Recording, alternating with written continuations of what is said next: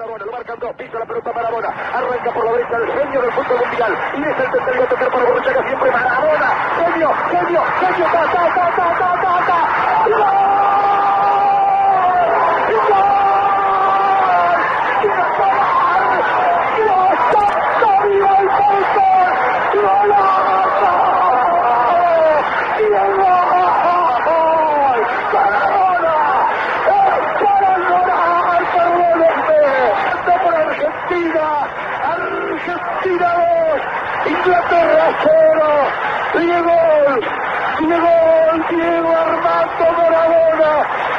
سلام، این دهمین قسمت از پادکست فوتبال تراپی.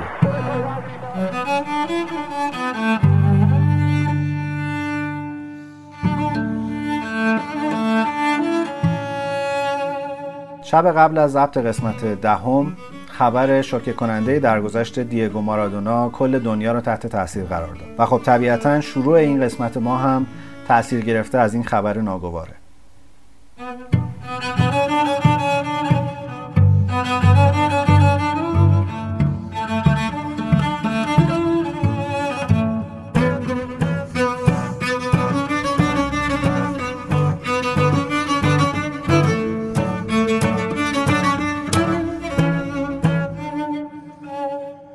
با وحید که توی روزهای بارونی لندن داره اخبار رو پیگیری میکنه مفصل درباره مارادونا حرف زدیم، درباره واکنش‌ها به فوتش در انگلستان، درباره خاطرات خوبی که هممون ازش داریم و تصویرهای ماندگاری که فوتبال نابش و زندگی خاصش و حتی مرگ خاصش برامون به جا گذاشته.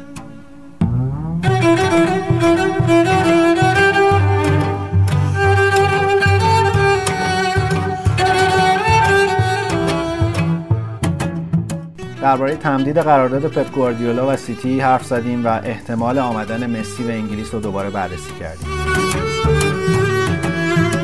درباره مالک احتمالی جدید آرسنال هم حرف زدیم، مرد پولدار نیجریه‌ای.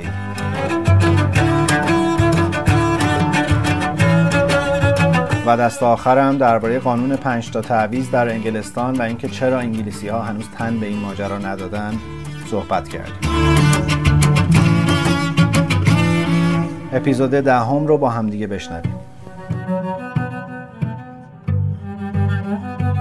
سلام به وحید، روزت بخیر وحید جان. در لندن اوضاع احوال چطوره؟ تقریبا ضبط این قسمت ما همزمان شده با خبر درگذشت مارادونا و خب یه غم عجیبیه دیگه، یه اسطوره بزرگی که هممون یه جورایی باش خاطره داشتیم. تو البته احتمالاً از یه کمی قدیم‌تر، من از یه کمی جدیدتر.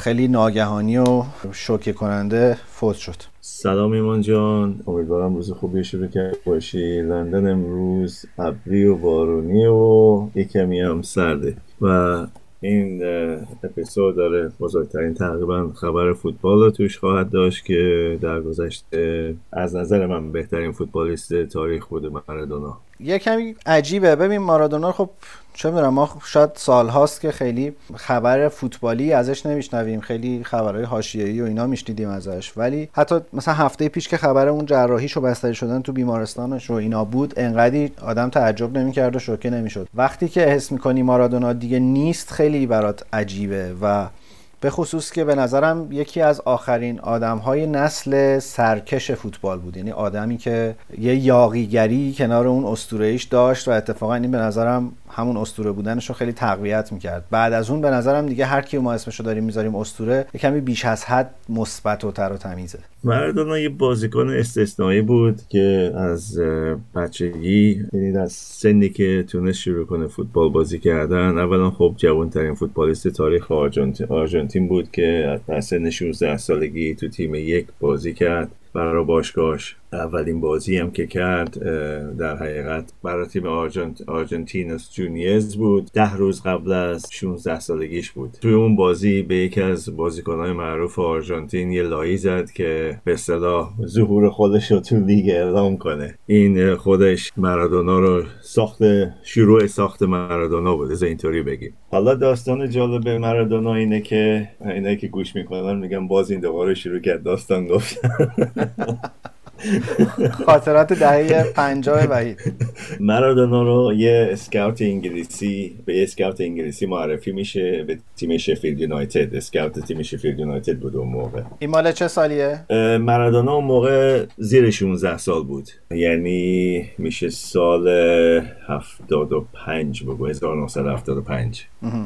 خب مارادونا میاد اینا فیلماشو میبینن و میبینن مثلا یه بازیکنی که جوونه ولی خیلی کوچیکه، اولا از نظر قد و قواره، بازیکن خیلی محکم و توپ به پاش میچسبه این بازیکن. اینا میارنش انگلیس، دعوتش میکنن انگلیس شفیلد یونایتد و مربی شفیلد یونایتد اون موقع من یادم نیست کی بود و الان یادم نمیاد راستشو بخوای، میگه خب بیا تمرین کن اینا. بعد از 2 روز یا 3 روز تمرین میگن نه این بازیکن کوچیکه و ضعیفه و این فوتبالیست نمیشه، ردش میکنن و میفرستنش آرژانتین. فکر کنم بزرگترین اشتباه تاریخ باشگاه شفیلد یونایتد بوده. این شفیلد اون موقع باشگاه معروفی بود تو انگلیس دیگه، یعنی جزو تیم‌های خوب حساب میشد. شفیلد هم میشه باشگاه معروفی بوده چون که باشگاه قدیمی و شهر شفیلد که شفیلد ونزدی شفیلد یونایتد اونجا اصلا هر دوشون یه زمانی لیگ یک انگلیس بودن که اون موقع بالاترین لیگ انگلیس بود. اینا مارادونا رو رد میکنن و میگن نه به درد ما نمیخوره، این بازیکن فوتبالیست نمیشه هیچ وقت چون که خیلی کوچیکه قد و قوارش. اون موقع تو انگلیس مربیا بازیکنای کوچیکو اصلا قبول نداشتن، میگفتن بازیکن باید قد و قوارش بزرگ باشه، از نظر فیزیکی خیلی قوی باشه. مثلا اگه شما میخواستین فوروارد بازی کنی حداقل قدت باید 1.85 1.90 بود، کوتاه‌تر از اونو میگفتن به درد نمیخوره چون که انگلیس اون موقع همش تو پای هوایی میزد و بازیکن‌های سرزن می‌خواستن، مثلا شماره 9هاشون سرزن باشن و کت کلوف باشن، گردن کلوف باشن استادی. مارادونا 1.64 یا 63 قدش، درست نمیدونم الان یادم نیست قدش، فکر کنم این حدوداست، بیشتر از این نیست، بزرگتر از این نیست مارادونا. البته پست اصلی مارادونا به اصطلاح هافبک حمله‌ای بود ولی خب فوروارد هم بازی می‌کرد، فوروارد دوم تو تیمایی که بازی کرده. حالا اینکه خیلی داستان بامزه‌ای بود چون اینجا خیلی شایعه ها بود. دیشب من داشتم هی میچرخیدم تو توییتر و اینا، خیلی شایعه بود که یه زمانی لینک شده به آرسنال، یکی شایعه بود که لینک شده به یونایتد، که البته اینا همش مال بعد از زمان بارسلونشه، یعنی بعد از اینکه اوج گرفت و درخشید و تبدیل شد به اون بازیکن معروف قبل از رفتنش به ناپولی. ولی حدسم این بود که اینا احتمالاً همش شایعه است چون خیلی استایلش به شاید فضای فوتبال انگلیس تو اون دوران نمیخورد، شاید همون ناپولی و ایتالیا بهترین جایی بود که رفت. مارادونا به نظر من میتونست هر زمانی هر تو هر کشوری بازی کنه. این چیزی که این بازیکن‌ها واقعاً یه بازیکن استثنایی کرده بود و بهترین بازیکنی بود که من فکر کنم تاریخ فوتبال تا حالا دیده باشه و کشورهای مختلف بازی کرد، کشورهای مختلف موفق بود، تو کشور خودش موفق بود، تو تیم ملی، تو جام جهانی موفق بود. حتی بازیکنایی که من میشناسم از نزدیک مثل آزوالدو آردیلس، ریکاردو ویا که اینا میگن مارادونا دست تنها اون جام جهانی برای آرژانتین برد. واقعا اگه نگاه کنی تیم آرژانتین که جام جهانی برد کسی دور و برش نبود، همه چیز رو مارادونا میچرخید و اینم واقعا بهترین بازیکن اون دوره جام جهانی بود و بهترین بازیکن دنیا بود، تاریخ فوتبال بود به نظر من. حتی تو آرژانتین یه مذهب یه کلیسا به اسم مارادونا هست، مذهب مارادونا هست حتی. آره خدای اون مذهب هم مرد. کلا سوال فلسفی می بود که از فردا اونم میخوان چیکار کنن. ولی ببین من خب من خیلی چیز نبودیم دیگه، یعنی من خیلی خانواده ما فوتبالی نبودن و شاید شروع فوتبال دیدن من و اصلا فهم من از فوتبال همون جام جهانی 86 بود که من طفلی بیش نبودم و اولین باری بود که اصلا مواجه شدم با فوتبال و همه اون موقع راجع به مارادونا حرف می‌زدن و خب اون قهرمانی سال 86ش. ولی اوج مارادونا برای من سال 90 بود، اون لباس آبی آرژانتین که اصلا حسرت این که مگه میشه آدم یه دونه از این لباسا داشته باشه و همه دنبال شماره 10 همون لباس میگشتن، ما فقط میتونستیم توی عکس برگردونایی که تو این آدامسا میپیچیدن دنبالش بگردیم و یه بوی خاصی که اون آدامسا داشت، همه مثلا اونایی که مارادونا داشتن توی مدرسه مثلا تبدیل میشدن به یه سری قدیسایی که دست نیافتنی بودن و ما این عکس رو میذاشتیم تو جیبمون و حس میکردیم که اگه این تو جیبمون باشه فوتبال بهتری بازی میکنیم. تازه مثلا شروع کردیم تو مدرسه فوتبال بازی کردن. اوج اون داستان، یعنی برای من مارادونا اوجش جام جهانی 90 و اون فینال لعنتی با آلمان غربی که من وسط وسط بازی خوابم برد. یعنی تو خونه ما ممنوع بود فوتبال دیدن اون ساعت و با 1000 تا پلیس بازی من تونستم بازی رو ببینم، ولی وسطش خوابم برد. صبحم خیلی مورد غضب قرار گرفتم چون تلویزیون روشن مونده بود و من خوابیده بودم. یه سکانس خیلی خیلی به یاد موندنی که ازش دارم جام جهانی 94 جلوی نیجریه اگر اشتباه نکنم که آرژانتین عقب افتاد. نیجریه خیلی تیم خوبی داشت اون سال و کانیگیا و مارادونا دو تا بازیکنای جلوی آرژانتین بودن و یه گل قشنگ با پدرسوختگی مارادونایی یه گل زد و اون خوشحالی وحشتناکش بعد که اومد تو دوربین نگاه کرد و اتفاقا همون تصویری که از چشاش گرفتن باعث شد که به شک کنن و اون آزمایش دوپینگ رو ازش بگیرن و اون اتفاقا براش افتاد تو سال 94. تو اگه یه تصویر ماندگار بخوای بگی از مارادونا که چیه؟ گلی که به انگلیس زد با دست. فقط اون میتونه همچین کاری رو بکنه، داور نبینه. نه حالا از نه جدی بگم، گل دومی که به انگلیس زد چون که توپ از وسط زمین خودش گرفت و 8 بازیکن انگلیسی رو رد کرد و توپو زد تو گل. این یکی از بهترین گل‌های جام جهانی که من دیدم تا حالا. گل اولش هم که با دست، خب میگم فقط یه فوتبالیستی مثل مارادونا میتونست اونقدر سریع فکر کنه، با این قدش از گلر بالاتر بپره و توپو بزنه تو گل با اون سرعت. یه سوال چیز بپرسم، تو اون موقع انگلیس زندگی می‌کردی؟ جام جهانی که با دست گل زد به انگلیس؟ آره. ولی من نمی‌خوام سنتو لو بدم، چیکار داری می‌کنی؟ عیب نداره. بالاخره باید بفهمن یه روزی. اونایی که مرتب گوش می‌کنن با این داستانا 100% یه حول و هوای از سینما دارن. یه تقریباً 1-2 سال این برامر میدونن. مهم نیست سنو بدونن برام.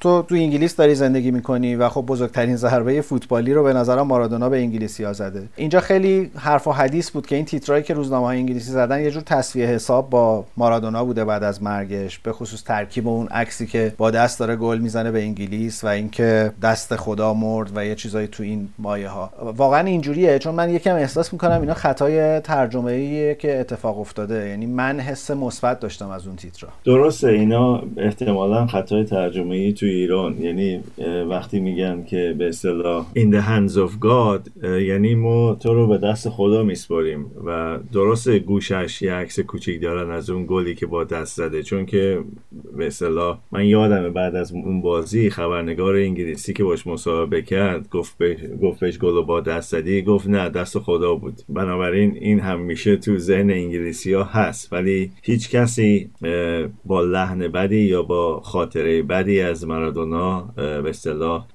یاد بود نکرده. مثلا لکیپ روزنامه فرانسوی میگه که خدا درگذشت، مسی مثلا گفته که مارادونا درگذشت ولی همیشه با ما خواهد بود، برای اینکه اون یه بازیکنیه که همیشه خاطره‌اش زنده است. و مارادونا 2 تا عنوان برد، یکی که بهترین بازیکن قرن 20، یکی که بهترین گل قرن 20 زد از طرف فیفا. در حقیقت این کاریه که هیچ بازیکنی نتونسته انجام بده. ببین یه ور اسطوره بودنش به نظرم به خاطر همین زندگی واقعیه که کرد. یعنی الان ما هر کیو به عنوان سمبل فوتبالیست خوب میشناسیم، بیش از حد تمیز و قابل پیش بینی و چه میدونم مؤدب و فقط تمرکز روی فوتباله. مارادونا کاملا یه شخصیت اجتماعی بود به نظرم. حالا داستانهای دراماتیکش تو تیم ملی آرژانتین و یه تنه تیم رو بالا بردن یه طرف، ولی واکنش‌های سیاسیش، واکنش‌های اخلاقی و مدل‌های در واقع چنان درگیریایی که تو زندگیش داشت و حتی میخوام بگم اعتیاد به کوکائینش یک شاید یه مدل قابل فهم توی وقتی که تو به عنوان یه جوون آرژانتینی اومده به اروپا به اون جایگاه اجتماعی میرسی. درسته که خلافه، درسته که بده، درسته که شاید یه بخشی از زندگی حرفه‌ایشون نابود کرد، ولی میخوام بگم اگه اینا رو از زندگی مارادونا حذف کنی دیگه شاید انقدر برای جذابیت یک انسان واقعی رو نداشته باشه. حالا نمیخوام خیلی بحث رو ببرم سمت ادبیات و فلسفه و این حرفا، ولی تو ادبیات خودمون تو داستان‌های اسطوره‌های دنیام که نگاه بکنی، داستان‌های قدیمی که بشنوی، حتی همین رستم خودمون تو شاهنامه روزنامه، اینا آدمای موجوداتی ان که کنار همه اون رفتارهای قدیس مآبانه‌شون یه سری نقاط ضعف اخلاقی هم دارن که اتفاقا به نظرم اونا باعث میشه که آدم بتونه باهاشون همزاد پنداری بکنه، وگرنه الان یه کاراکتری مثل مسی یا رونالدو خیلی دست نیافتنی و خیلی فضایی به نظر میان. مارادونا به نظرم یک انسان اسطوره بود. درست میگی، کاملا درست میگی. یکی از مشکلات مارادونا با کوکائین وقتی شروع شد که این رفت ایتالیا و برای ناپولی شروع کرد بازی کردن. اون موقع مشکلش به حد اکثر رسید. اولا مارادونا گرانترین بازیکنی بود که نقل و انتقال پیدا کرد 2 بار و بیشترین رقمی که براش پرداخت شد با رقم‌های امروز واقعا یه چیز مسخره‌ایه. 6.9 میلیون بود فکر کنم وقتی که رفت ناپولی. آره 6.9 میلیون. بارسلون 5 میلیون بود. دستن در کارهای باشگاه ناپولی یکی از کارهای به اصطلاح یکی از بیزنس‌های دیگه‌شون اگه اینجوری بخوایم بگیم مواد مخدر بود. خب ناپولی یه جایی هست که مافیا به اصطلاح خیلی قدرت دارن یا داشتن اون زمان. اینا مارادونا رو دعوت میکردن به عنوان به اصطلاح ستاره فوتبال ناپولی و به عنوان یه شخص خیلی معروف تو ناپولی و دوست داشتن که همیشه مارادونا دوربرشون باشه. خواهی نخواهی تو اون جمع مواد مخدر بود و این باعث شد که یواش یواش این به اون سمت کشیده بشه و شروع کنه استفاده کردن. خب وقتی که میدید همه دور برش دارن این کارو میکنن و مثلا اینا دستن در کارهای باشگاه هستن حتی که دارن این کارو میکنن، بازیکن جوان تحت تاثیر قرار گرفت و به اون سمت کشیده شد و مشکلاتش شروع شد. در حقیقت مشکلات جدیش این که تو خود آرژانتین به عنوان یه شخصی که میتونست برای اینایی که تو کار دستن در کارهای دولت بودن و اونایی که میخواستن انتخاب شن رای جمع کنن با این عکس میگرفتن و همیشه دعوتش میکردن توی به اصطلاح سخنرانیاشون و که میستادن جلو مردم صحبت میکردن. مارادونا اونجا بود. خب این سنش کم بود و خودش هم علاقه داشت به اینایی که سر کار بودن و که مملکتش چجوری اداره میشه و اینا، چون که خب اکثر فوتبالیستا مخصوصا تو آمریکای جنوبی از خانواده‌های خیلی خیلی فقیر میان و معمولا جاهای زندگی میکنن که نه امنه نه اینکه آینده‌ای دارن و فوتبال تنها راهشونه که از اون خارج شن و خودشون رو بتونن بالا بکشن تو جامعه. یه بخشی از این اسطوره بودنه همین مرگ ناگهانی هم هست، این که تو نرسی به یه مرحله‌ای که تصویرت جلوی آدما خراب بشه. حالا بازم میگم بماند که مارادونا به واسطه همین حاشیه‌هایی که داشت برای خیلی‌ها تصویرش مخدوش شده، ولی اونها به نظرم جزئی از ذات و کاراکتر این آدمه. ولی این مرگ ناگهانی هم به نظرم قشنگ پایان بندی شکوهمند یه اسطوره بود. مارادونا بدون این در حقیقت حاشیه‌ها تو زندگیش یه فوتبالیست خیلی خوب دنیا بود و احتمالاً اسمش تا حالا سر زبونا نبود به صورتی که الان هست. مردم خیلی ازش یاد میکنن به خاطر مخصوصا تو آرژانتین به خاطر کارهای خیریه که انجام داد، اون عشقی که نسبت به باکا جونیورز داشت و همیشه میخواست برای باکا جونیورز بازی کنه. میتونست تو اروپا هنوز بمونه و پولای خیلی هنگفتی بگیره. یکی از سوالایی که من همیشه از خودم میکنم اینه که اگه مارادونا تو این زمان بازی میکرد قیمتش چقدر بود و چه حقوقی میگرفت؟ نه من خیلی سوالای دیگه دارم راجبه، اگه خودمو بذارم جای مارادونا سوالای مهمتری دارم. من از نظر یه ایجنت دارم نگاه میکنم و پیش خودم فکر میکنم ایجنت این باید چه حسرتی بخوره که این بازیکن تو این زمان ها نبودش. این 2-3 روزه هر کی دستش میومده کلی از این آهنگا و تکسا و شعرهایی که راجع به مارادونا گفتن رو شعر کرده و راجبش حرف زده. من واقعا حیفم میاد که فقط به خاطر اینکه ممکنه تکراری باشه ما یه چند تا از این آهنگا توی این اپیزودمون نداشته باشیم. یه آهنگ خیلی معروفه به اسم لامانو د دیوس که حالا ترجمهش میشه هند آف گاد، آقای رودریگو بوئنو که خیلی هم رفیق بود با مارادونا خوندتش. یه ویدئوی خیلی معروفی هست که توی یه باری دارن اینو با مارادونا میخونن. یه ویدئوی دیگه هست که مارادونا خودش شروع میکنه آهنگو بعد یه بندی بهش اضافه میشه و کل اون کلاب میتره که وقتی شروع میکنن خوندن این آهنگه در وصف مارادونا است. اینو تقدیم میکنم به تو و همه انگلیسی‌ها. اینو با هم دیگه بشنویم و برگردیم. دست دردم کنم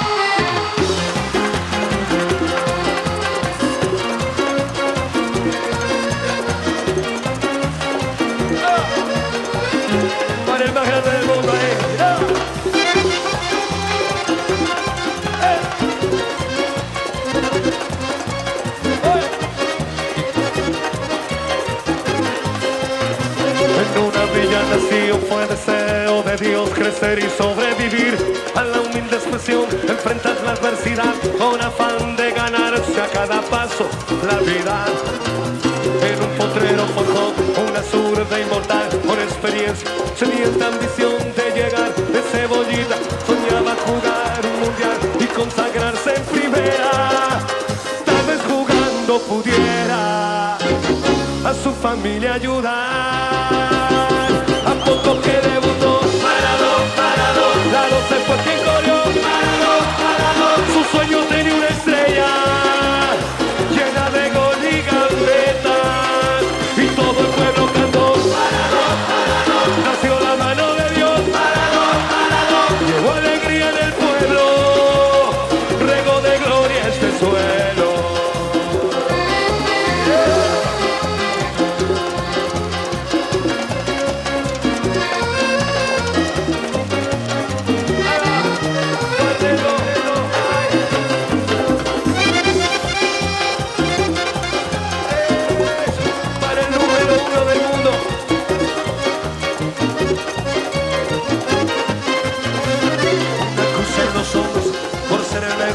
Por no venderse jamás al poder, enfrentó curiosa debilidad. Si Jesús tropezó, porque él no habría de hacerlo. La fama le presentó una blanca mujer de misterioso sabor y prohibido placer. En su actual deseo, Dios anda otra vez involucrando su vida. Y es un partido que un día el Diego está por ganar. A poco que debutó, la 12 fue quien corrió, su sueño tenía una estrella llena de gol y gambetas, y todo el pueblo cantó, nació la mano de Dios, hubo alegría en el pueblo, lleno de gloria este suelo.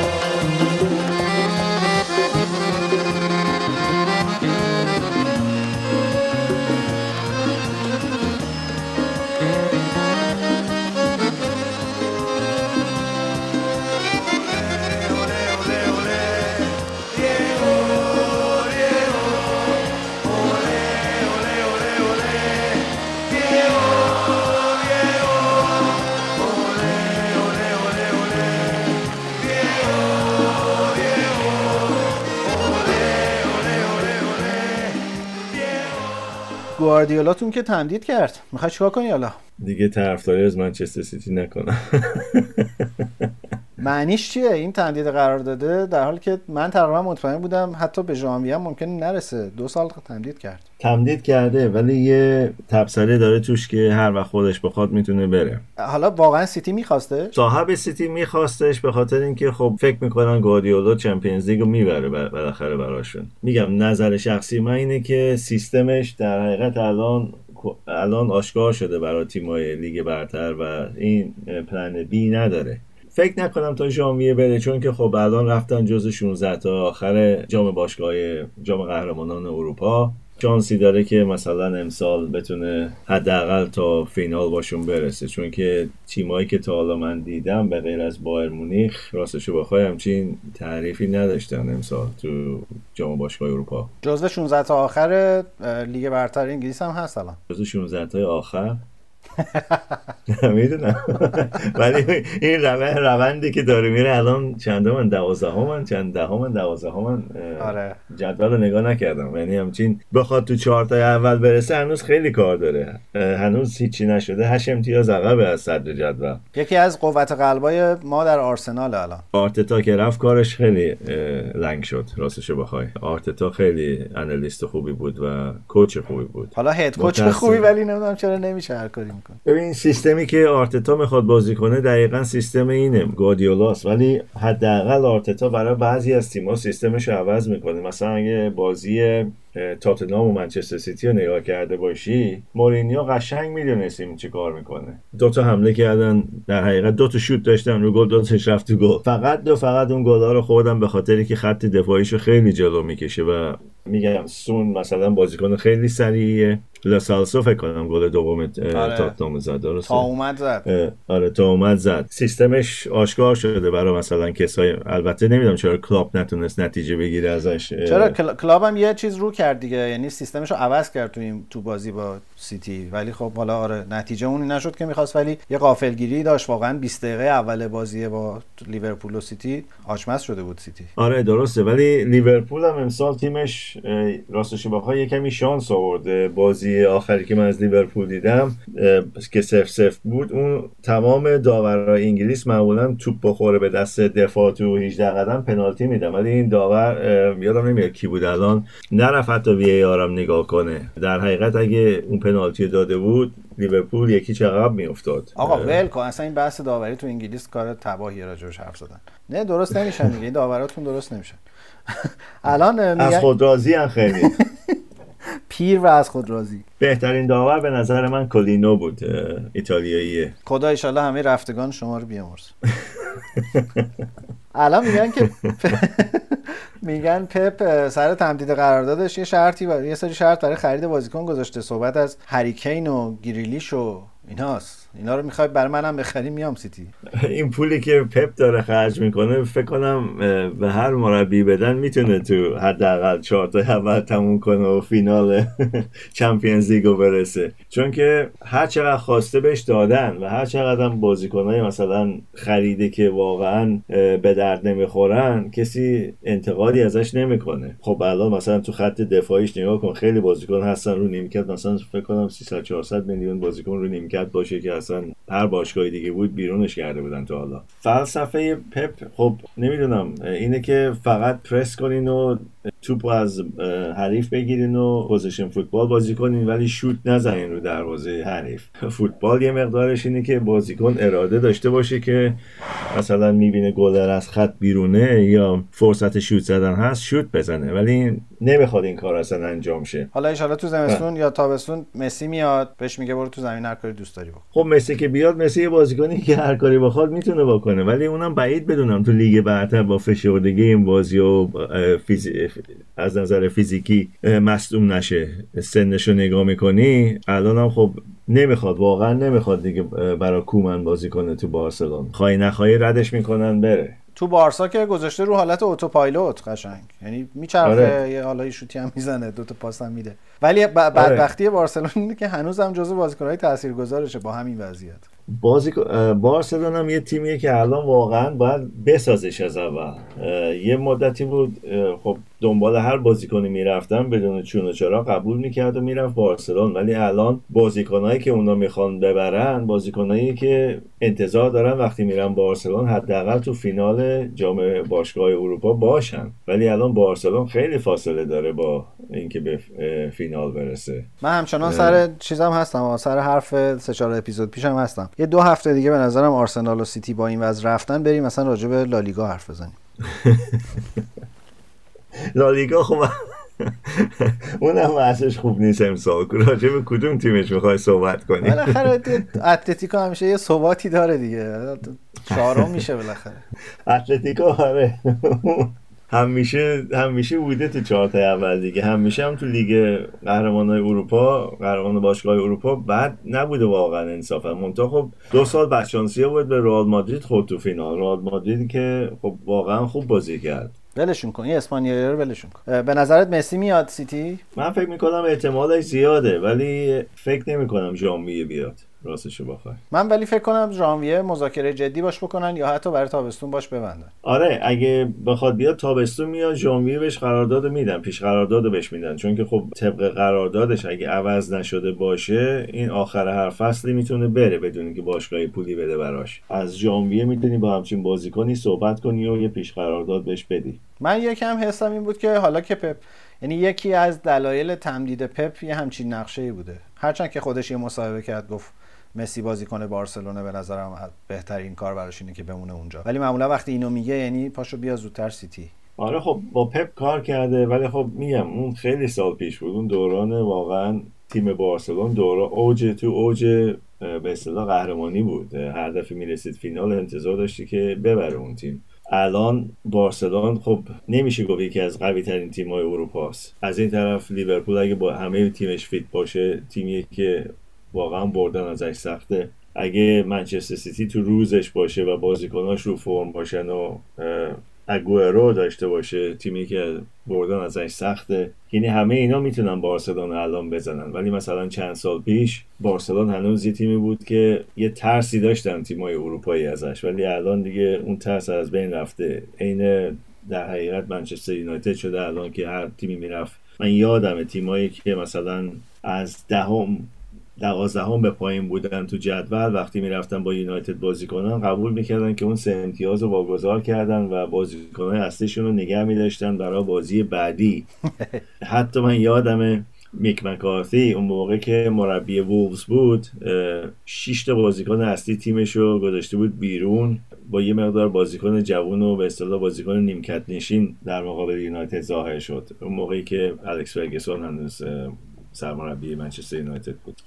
بعد از بازی خبرنگاری که باش مصاحبه میکرد گفت خب ما که انتظار نداریم اینجا ببریم، پس چرا بذارم این بازیکن‌ها بازی کنن و خسته بشن و ممکنه حتی مصدوم شن، ولی برای بازی بعدی ما شانس داریم 3 امتیاز رو بگیریم. البته این فلسفهش کار نکرد و وولز رفت پایین اون سال.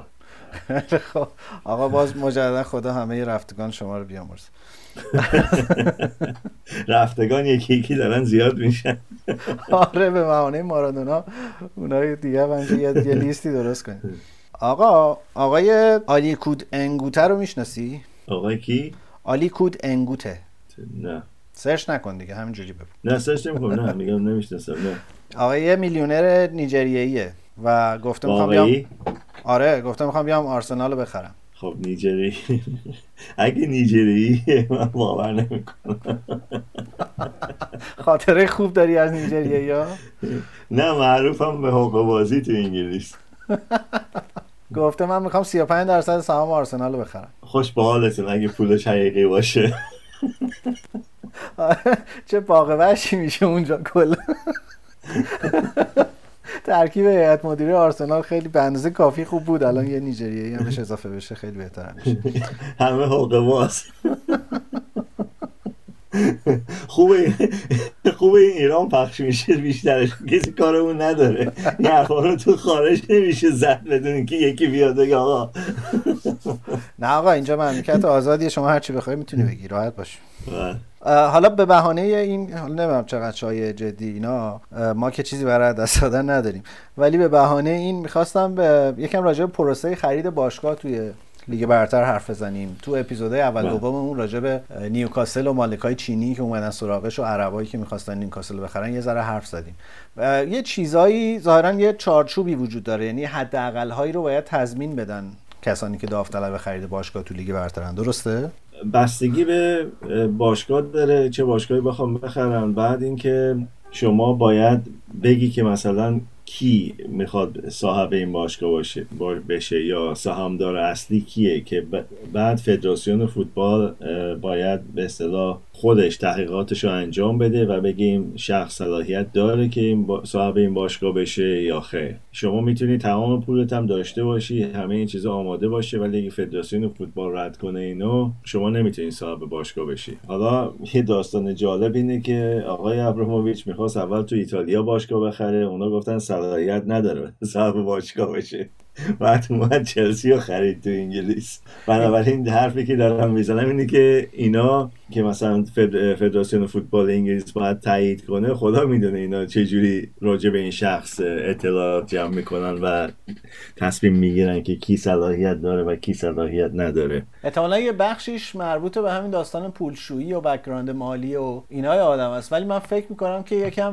وجهه و برندینگ ماجرا مهمه. یعنی نمیدونم که چقدر شدنیه حتی اگه کسی با بک‌گراند مالی تر تمیز بیاد باشگاه بخره بهش بدن باشگاه رو یا نه. من فکر میکنم آره یه مقدارش اینه که کسی که میخواد پول بذاره اینا چک میکنن که ببینن در درجه اول آقا آیا همچین پولی وجود داره یا نه. اینو در حقیقت شما باید یه مقدار از پول باشگاه رو یه درصدیشو اون اول بتونی نشون بدی که مثلا تو حسابت هست یا تو حساب شرکتی که میخواد باشگاه رو بخره اون پول وجود داره. اینو از طریق دوتا وکیل به اصطلاح باشگاه و وکیل شخصی که میخواد بخره، این مدارک با هم دیگه رد و بدل میشه و یه اصطلاح قرارداد امضا میکنن که هیچی به روزنامه ها و رسانه ها نره از این موضوعی که شما میخواین این باشگاه رو بخرین، تا مرحله مثلا آخر که دیگه خب باید دیگه یه مقدار چیزا رد و بدل شه، یه مقدار مدارک دیگه رد و بدل شه و فدراسیون فوتبال شروع کنه تحقیق کردن راجع به شخصی که میخواد باشگاه رو بخره. اون موقع این جزا میاد تو نشریه ها و تمام رسانه ها. یکم هم داستان به نظرم پخش تلویزیونی و جامعه مخاطبی که اضافه میکنه به لیگ برتر و اینا احتمالاً مهمه. برای همین مثلا چینی‌ها همیشه جذابن، احتمالاً عرب‌ها جذابن. چینی‌ها به خاطر اینکه خب جمعیت چین خیلی زیاده و اینا به این خاطر به چینی‌ها یک کمی به نظر میرسه راحت‌تر مجوزا رو بدن، اینه که خب حساب میکنن که مثلا اینقدر بیلیون جمعیت چینه و این بازاری برای باشگاهی که میخواد به اصطلاح به فروش برسه و لیگ برتر انگلیس، نه تنها باشگاه. از نظر عربا اینه که خب پول زیادی میریزن تو باشگاه و مردم رو دست به کار میکنن. ما الان مالک آفریقایی که نداریم تو لیگ برتر، نه تو هیچ کدوم از لیگا فکر نکنم داشته باشیم. فقط آفریقایی چرا؟ حال که اون علم مال مصره. یه سوال کلیدی ازت بپرسم، شما که انگلیسیت خوبه، کولینگ بریک یعنی چی؟ کولینگ بریک، بله. کولینگ آف یا کولینگ بریک دو تا چیز مختلف. کولینگ بریک، کولینگ بریک اینه که مثلا شما یه وقتی داری که اگه مثلا میخوای قراردادی ببندی، فرضاً وقتی داری مثلا یه زمانی بهت میدن که بری راجبش فکر کنی. اگه راجب قرارداد داری صحبت میکنی، نه راجب مسابقه فوتبال دارم حرف. مثلا تو مسابقه فوتبال میگن کولینگ بریک میدیم، یعنی چیکار میکنن؟ کولینگ بریک میدن مثلا به یه بازیکن وقتی که خیلی زیر فشار یا وقتی که جوا زیاد میکنه، مثلا یه گلر باشه مثلا بهش میگن کولینگ بریک، بهش دادن که مثلا یکی دو تا بازی بشینه رو نیمکت و فکر کنه راجع به اشتباهاش و اینا، به کار زشتش فکر کنه. نه من هر چیزی سعی کردم شوخی بامزه تر بشه، نشد، در نیومد. این تایمی که تو تابستون میدادن بازیکن‌ها استراحت کنن وسط بازی، دقیقه 70 مثلا چیز میکردن، اونو کولینگ بریک میگن دیگه، درست میگن؟ کولینگ بریک هم میگن ولی بیشتر میگن که رست اند ریکاوری بهش میگن. در حقیقت میکشنشون مثلا بیرون یا بازیکنان که تازه برمیگردن 60 دقیقه. ببین بعد از کووید تو خیلی از کشورها بعد از اون تعطیلی کووید که مسابقه دوباره شروع شد که تقریبا همزمان با تابستون بود، تو خیلی از کشورها به خاطر اینکه هم هوا گرم بود هم بازیکن‌ها از لحاظ فیزیکی آماده نبودن، مثلا تو نیمه اول دقیقه 20-25، تو نیمه دوم دقیقه 70-75 مثلا 2-3 دقیقه بازی رو داور قطع می‌کرد. آره، آب بخوره. اینا ما تو فارسی بهش میگیم کولینگ بریک، اونجا هم همینو بهش میگن. نه درینک بریک بهش میگن اینجا. درینک بریک. حالا اصلا درینک بریک، آقا درینک بریک مال کیه؟ مال چه فصلیه؟ فصل به خصوصی نداره، انگلیس که اصلا نداره درینک بریکو، مگه واقعا مثلا یه مدتی بود مثلا درجه اینجا 35 درجه شده بود. معمولا تو جام جهانی اتفاق میفته، جاهایی که خیلی گرمه، یا مثلا جام ملت‌های آفریقا که تو تابستون برگزار میشد، مثلا 20 دقیقه 25 دقیقه از هافتایم اول که میگذشت بهشون 2 دقیقه چیز میدادن، فرصت میدادن که برن آب بخورن، ولی شرطش این بود که مربی‌ها کار کوچینگ انجام ندن تو اون 2 دقیقه، ولی همه انجام میدادن. مخصوصا این بعد از کووید که فوتبال شروع شد و 5 تا تعویض میتونستن بکنن، اینا از این فرصت استفاده میکردن برای مثلا تغییر دادن تکتیکشون و به اصطلاح کوچ کردن بازیکن‌ها تو اون 2 دقیقه، تا اینکه بازیکن‌ها مثلا واقعا به آب احتیاج داشتن کلا. ولی ویژه فصل گرماست دیگه. بله. الان ما در اواخر پاییز سرد تهران هستیم و در لیگ برتر فوتبال ایران کولینگ بریک میدن بازی‌ها رو. نمیدونم چرا، دلیلش نمیدونم چیه. تو تنها نیستی، منم نمیدونم، هیچ کی دیگه هم نمیدونه. وطنم این شکوه پا بر جا، در دل التهاب دوران‌ها، کشور روزهای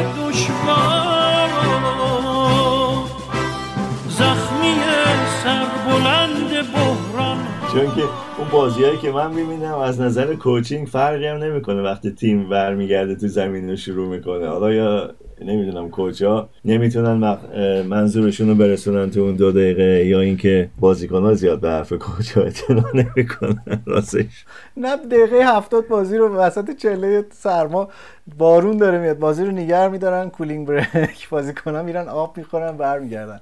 من تقریبا مطمئنم که این مثلا نامه‌شو تابستون زده بودن، بعد الان نامه جدیدی نزدن، بنابراین تا اول همینجوری داره ادامه پیدا می‌کنه. فکر کردم میخوام بگی تابستون زده بودن تازه به دست چیز رسیده. اینم بعید نیست باور کنم. این تنها کشوریه که من الان شنیدم هنوز درینک بریک داره یا کولینگ بریک داره به قول اینا. از بس که خواستیم واقعا. یکم راجع به شایعه‌های دیگه برتر حرف بزنیم. یه چیزی شنیدم که وودوارد انگار داره میره. درسته؟ تو چیزی شنیدی؟ وودوارد که الان 1-2 سال شایعه است باید بره. فشار روش زیاده که بره. ولی خب تا اینکه خودش نگه میخوام برم هیچی کسی بیرونش نمیکنه، چون که اولا اینا باشگاه‌ها که بعدشون نمیاد مثلا یه همچین کسی اونجا باشه که سفت و سخت به پول بچسبه و پول خرج نکنه، و مربی دلا مقصر هم میشه وقتی که تیمش خوب کارشو انجام نمیده. نمونهش هم همین وودوارد که از اوناست که زیاد همچین مایل نیست که پول خرج کنه. مربی زیادی هم اومدن و تماشاچی‌ها هم خیلی معترضن و شاکی هستن راجع به این روشی که داره و پول خرج نمی‌کنه. کلید گاف صندوق گلیزرها دستشه ولی. آره دیگه، اونا هم که باشگاه منچستر یونایتد خریدن که پول در بیارن نه پول خرج کنن. میگم تماشاچی‌ها انتظار دارن خب منچستر یونایتد مثلا صدر جدول باشه یا حداقل به راحتی تو 4 تای اول باشه هر فصل، و الان مدت زیادی خب هیچی نبرده، جام به اصطلاح پرمیر لیگو نبرده. در مورد یه سری بازیکنام شایعه ها داره جدی میشه، هرچی به ژانویه نزدیک میشیم از همه بیشتر راجع به ژیرو داریم میشنویم. خودش هم یه مصاحبه کرده بود، گفته بود این وضعیت رو باید تغییر بدیم. به نظر من اون بازیکن خوبیه، نمیدونم چرا همیشه بازیکن‌های دیگه میان و اونو میذاره رو نیمکت، چون که بازیکنی که گل میزنه نسبت به شانسایی که میگیره گلای زیادی میزنه، اون بازی رو تغییر میده واقعا وقتی که میاد تو با حرکاتش و با اون جاگیریاش و اینا. واقعا یه بازیکنی که مهارش سخته برای دفاع‌ها، نمیدونم چرا اون نه کسی دنبالش رفته به اون صورت. مثلا من فکر میکردم شاید تیمی مثل استون ویلا دنبال اون بره، ولی نمیدونم متاسفانه نرفته کسی دنبالش. مثلا رکوردش رو نگاه میکنی وقتی که آرسنال بود 180 تا 181 یه بازی برای آرسنال کرد، فکر کنم 74 تا اینطوریو گل زد براشون، بد نیست. ولی خب سنش الان 34 سال جیرو دیگه، یه کمی سنش بالاست، یعنی بازیکنی نیست که فکر کنم بتونه تمام فصل بازی کنه و مصدوم نشه، ولی بازیکنی هست که بتونی مثلا بیاریش تو و بازیو فرق بده. مثلا اگه همچین کسی رو نیمکت منچستر سیتی بود 100% الان با سرویسی که میگرفت اینا بیشتر گل میزدن. منتها میگم فلسفه اونا اینه که بازیکن زیر 25 سال باشه که به اصطلاح فروش داشته باشه اگه بخوام بفروشن. ولی ژیرو از اون بازیکناست که توی لیگ برتر به نظرم خیلی الان کارایی داره، به خاطر اون پرس شدید از بالایی که تیم‌ها میارن روی دفاع‌ها. از اون بازیکناست که همه توپا رو هوا میزنه، ضربه اولای رو هوا رو همه رو میزنه و میتونه بازی سازی کنه رو توپای بلند. برای همین به نظرم بازیکن قدر ندیده واقعا تو انگلیس. رفت از آرسنال، رفت چلسی که بیشتر بازی کنه، اونجا هم الان دوباره رو نیمکت نشسته. آره تو چلسی که من شانسی نمیبینم اون بازی کنه، مگه اینکه نمیدونم تو بازیای جام باشگاه اروپا بذارش یا مثلا بازیای کاپی تو انگلیس بذارش که مثلا بازیکن‌های اصلیش مصدوم نشن. ولی من نمیتونم ببینم اون بیاد مثلا جای تامی ابراهامو بگیره یا جای بازیکن‌های دیگر رو بگیره. فکر کنم الان 3م یا 4م باشه حتی تو به اصطلاح انتخاب. اینجور وقتا معمولا گزینه بیرون انگلیس میشه موناکو میشه، یا هنوز من فکر میکنم هنوز بتونه تو لیگ برتر تو تیمای بازی کنه، مثلا البته یه مشکلی هم که از پولشه، حقوقی که داره میگیره. تیمای پایینتر مثلا فرضاً اگه مثلا میرفت برنلی مثلا یا میرفت مثلا برایتون یا میرفت تیمایی تو اون سطح، مثلا نیوکاسل ممکنه بتونه پولشو بده، این میتونه خیلی موثر باشه براشون. حالا تو فکر میکنی میمونه انگلیس یا از انگلیس میره بیرون؟ چون تقریبا من مطمئنم ژانویه میره. نه ژانویه 100% از چلسی میره، احتمالش هست انگلیس بمونه. مثلا وستهم میتونه بهش پولیه که میده بخواد، و تو لندن هم هست نمیخواد مثلا از لندن خارج شه. کلا چلسی چلسی به نظرم یه خونه تکونی ژانویه داره. کپا هم باز شایعه‌های رفتن زیاد شده دیگه، اونم مثل روز روشنه که بازی نخواهد کرد. کپا رو که اصلا لمپارد نمیخواد، قبول نداره و اشتباه زیاد میکنه. خب یه دلیلش هم اینه که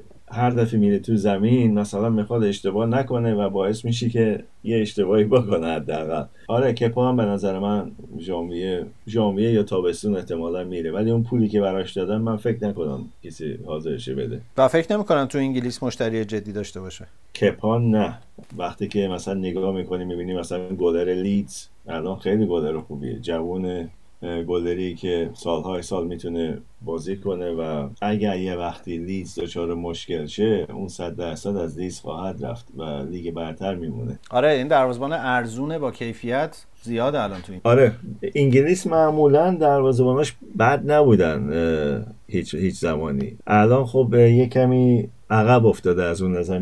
میشه گفت که بهترین دروازه‌بانای دنیا الان برزیلی هستن به خاطر خستگی. یه چیز عجیب تو فوتباله، به خاطر خستگی تو دفاع بازی نمی‌کنن، میرن تو دروازه. آره دیگه چون که برزیل نقطه ضعفش دروازه‌باناشون بودن همیشه، ولی الان دو تا از بهترین گلرهای دنیا رو دارن. آره دیگه قبل اینا دیدا بود که سالهای سال بود از بین نمیرفت، همونجوری بود. آره دیدا هم از اسم بود که همیشه اولین اسم بود فکر کنم، هر مربی میذاش رو به اصطلاح تیمش، یعنی تیمش رو با اون شروع میکرد در حقیقت. هم تو میلان اینجوری بود هم تو تیم ملی. بعد آدم فکر کنه این مثلا آدم نیست، یه ماکت یه بادش میکنن میذارنش تو دروازه، چون بعد سالهای سال این شماره یک که جفت این تیما بود. قبل از اونم تو برزیل تافارل این شکلی بود دیگه، بود همیشه. آره تافارل بود، داره همیشه بودش تافارل داره.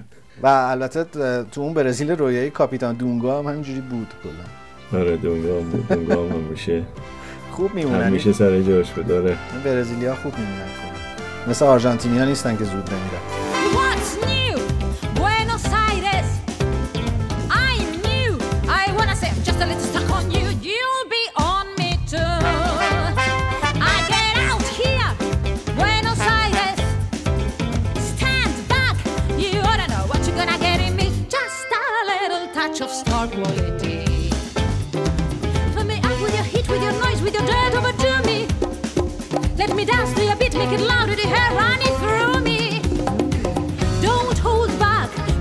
Certain to impress, tell the driver this is where I'm staying.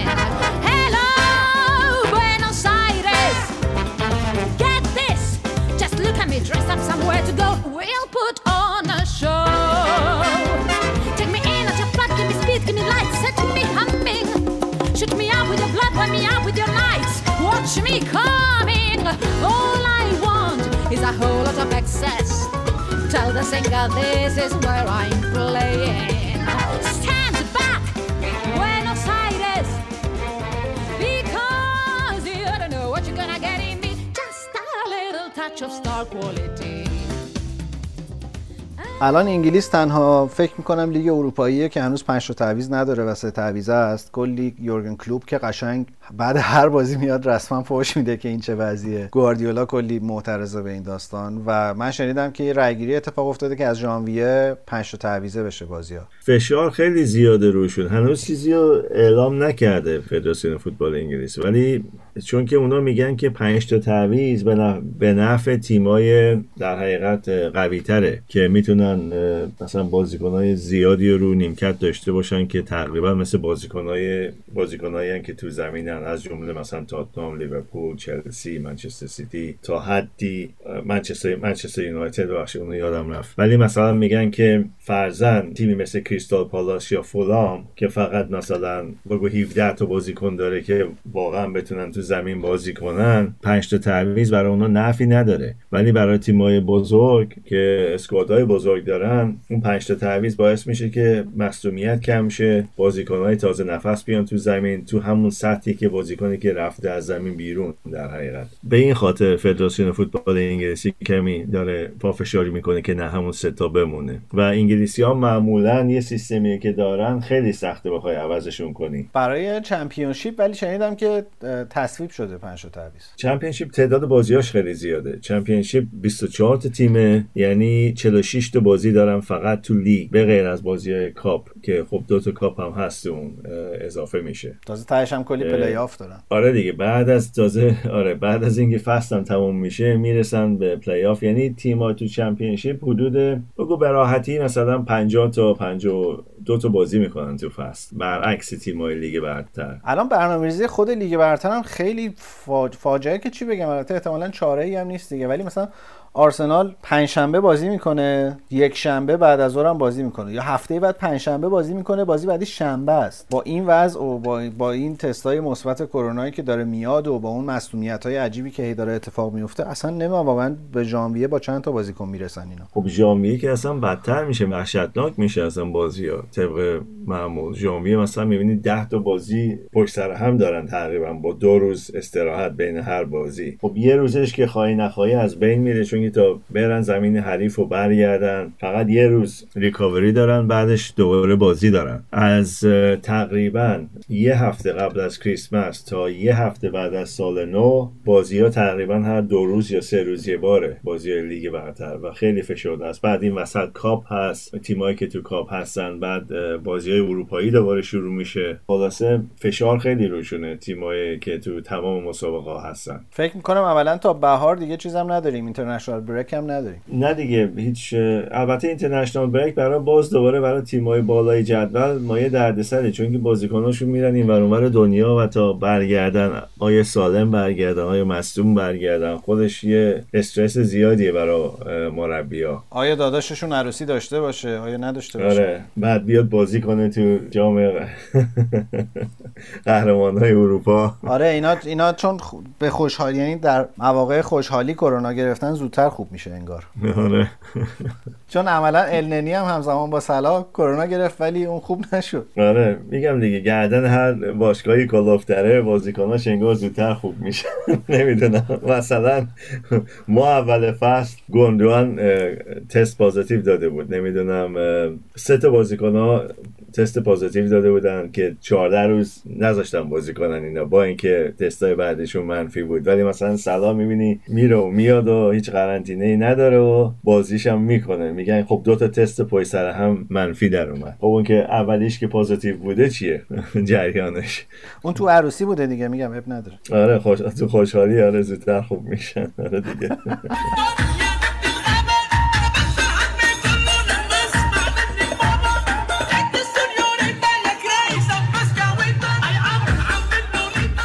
خیلی دوست دارم این ور منتقد پنهانت از لیورپول رو خیلی دوست دارم. پنهانم نیست. آقای مورینیو و تاتنهام هم که دارن میتازن همچنان، من کم کم دارم میترسم که پیشبینی تو درست از آب در بیاد و تاتنهام امسال قهرمان شه. خیلی خوبه تیمه. تاتنهام با برنامه بازی میکنه. مورینیو تمام تیمای مقابلش رو قشنگ آنالیزه کرده و میدونه که چجوری اینا رو بازی اینا رو خونسا کنه و چه جوری ببره از اینا. من منتظر بازی تاتنهام لیورپول هستم، امیدوارم تاتنهام ببره. خیلی سخت بازیاشون این هفته ها، ولی انقدر خوبن که نمیدونم واقعا. مورینیو تنها چیزی که ممکنه باعث شه امسال تاتنهامو نبره اینه که با بازیکن‌ها اختلاف پیدا کنه فقط، که اونم تا موقعی که تیمش داره میبره بعید بدونم همچین چیزی پیش بیاد و فکر کنم امسال سال تاتنهام باشه برای بردن لیگ. رابطه‌اش که الان خیلی خوبه، آقای رگیلون رو مهمون کرده بود به یه کالباس چیچی 500 پوندی. آره رابطه‌اش خوبه الان و خریداش هم خوبه انصافا. مورینیو خریدایی که میکنه معمولا بعد از آب در نمیان بازیکنایی که میخره. مثلا تاتنهام گلر دوم ضعف داشت که جوهارد که آزاد شد فوراً گرفتش از برنلی، قراردادش که تموم شد فوراً با جوهارد قرارداد بست که گلر دومش هم تقریبا مطمئن باشه. ولی خب لوریس رو بیرون نمیذاره، حتی تو بازی کاپ هم لوریس رو بیرون نمیذاره، چون که 100% میخواد امسال حداقل 1 یا 2 تا کاپ با تاتنهام ببره. جوهارد ولی فکر کنم هیچ وقت در زندگیش گواردیولا رو نبخشه. نه واقعاً هم به اصطلاح بازیشو تو منچستر سیتی به خاتمه رسون و همین که بازی ملیشو جاشو تو تیم ملی از دست داد به خاطر اینکه تو منچستر سیتی بازیکن فیکس نبود. آره بیچاره اصلا مسیر زندگیش عوض شد بعد از اومدن گواردیولا. خیلی خب مسیر زندگی ما مگه تاتنهام اینجوری جلو بره عوض میشه. خیلی من الان خیلی شما که فعلا بالاتر از ما هستین. ولی ما یه بازی بیشتر داریم. ما هم 8 تا از آقای مورینیو عقب هستیم. این پادکست قرنشینای لیگ برتره.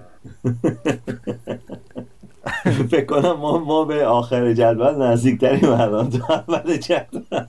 بعد اسم پادکستمون رو می‌ذاریم سنگ صبور. قبول کن ظلمه دیگه. بیا یه راجع به موفقیت‌های چی لیورپول و تاتنهام و اینا حرف بزنی خیلی ظلمه واقعا. ولی خب من فکر می‌کنم این دیاز و لاپورت یکی از بهترین دفاع‌های لیگ برتر بشن با هم دیگه. همون به امید آن روز. دفاعش الان اشکال نداره، گلزناش اشکال داره. یعنی گلزن که نداره فعلا. ازوس که به مطمئنی اگوئرو نیست. ان شاءالله هری کین رو میخره درست میشه. اشتباه است به نظر من اگه هری کین رو بخره. هری کین تو سیستم خوبه، تو سیستم سیتی گل میزنه 100% هری کین گل میزنه هر جا بره، اون بدون شک گل میزنه، ولی مسئولیتش هم زیاده هری کین از یه طرفم. ولی خوبیش اینه که از اسکواد تاتنهام میاد بیرون. خب آره، ولی خب شما 2 تا بازی با تاتنهام تو فصل داری دیگه. ما 2 تا داریم، این میشه 4 تا. خب اگه تو سیتی بازی کنه که فرقی نمیکنه، میری یه تیم دیگه که واسه ممکنه خب ببره ازتون. ولی اگه من برای خودتون میگم باش نخرین، با همین برین آقای استرلینگ رو بذارین نوک حمله ببینین چی میشه.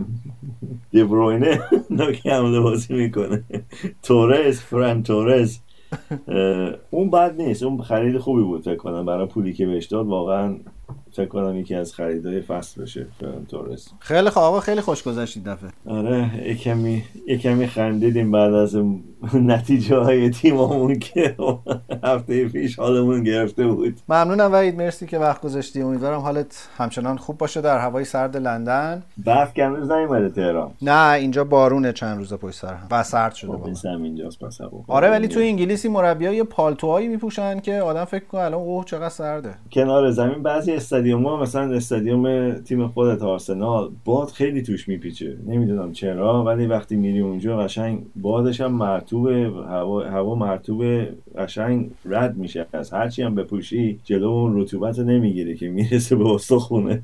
فوتبال رفتن اینجا زمستون خودش یه مکافاتیه. ولی خب خیلی خب متشکرم، اگه نکته‌ای نداری میتونیم خداحافظی کنیم. نه خیلی ممنون، خوش گذشت. ان شاءالله دوباره هفته دیگه دوباره هم هستیم و بتونیم یه چیز دیگه راجع به تاپیک‌های دیگه صحبت کنیم. به امید آن روز. به امید 3 امتیاز یک شنبه. به امید 2 تا 3 امتیاز پشت سر هم.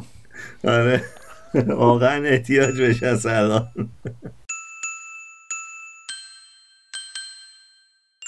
ممنون که به قسمت 10 فوتبال تراپی گوش دادین. ما داریم سعی میکنیم با حرف زدن درباره فوتبال کمی از اخبار بدی که هر روز دور و برمون میشنویم فاصله بگیریم.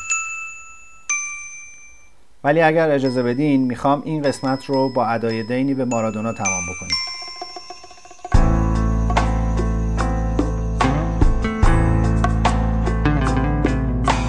Había una vez un chico que jugaba a la pelota con pasión. Le pegaba y era gol. Y nos robó el corazón. Pero un día ese chico se hizo grande. Tan grande que las fronteras traspasó y hoy es el orgullo de toda mi querida nación.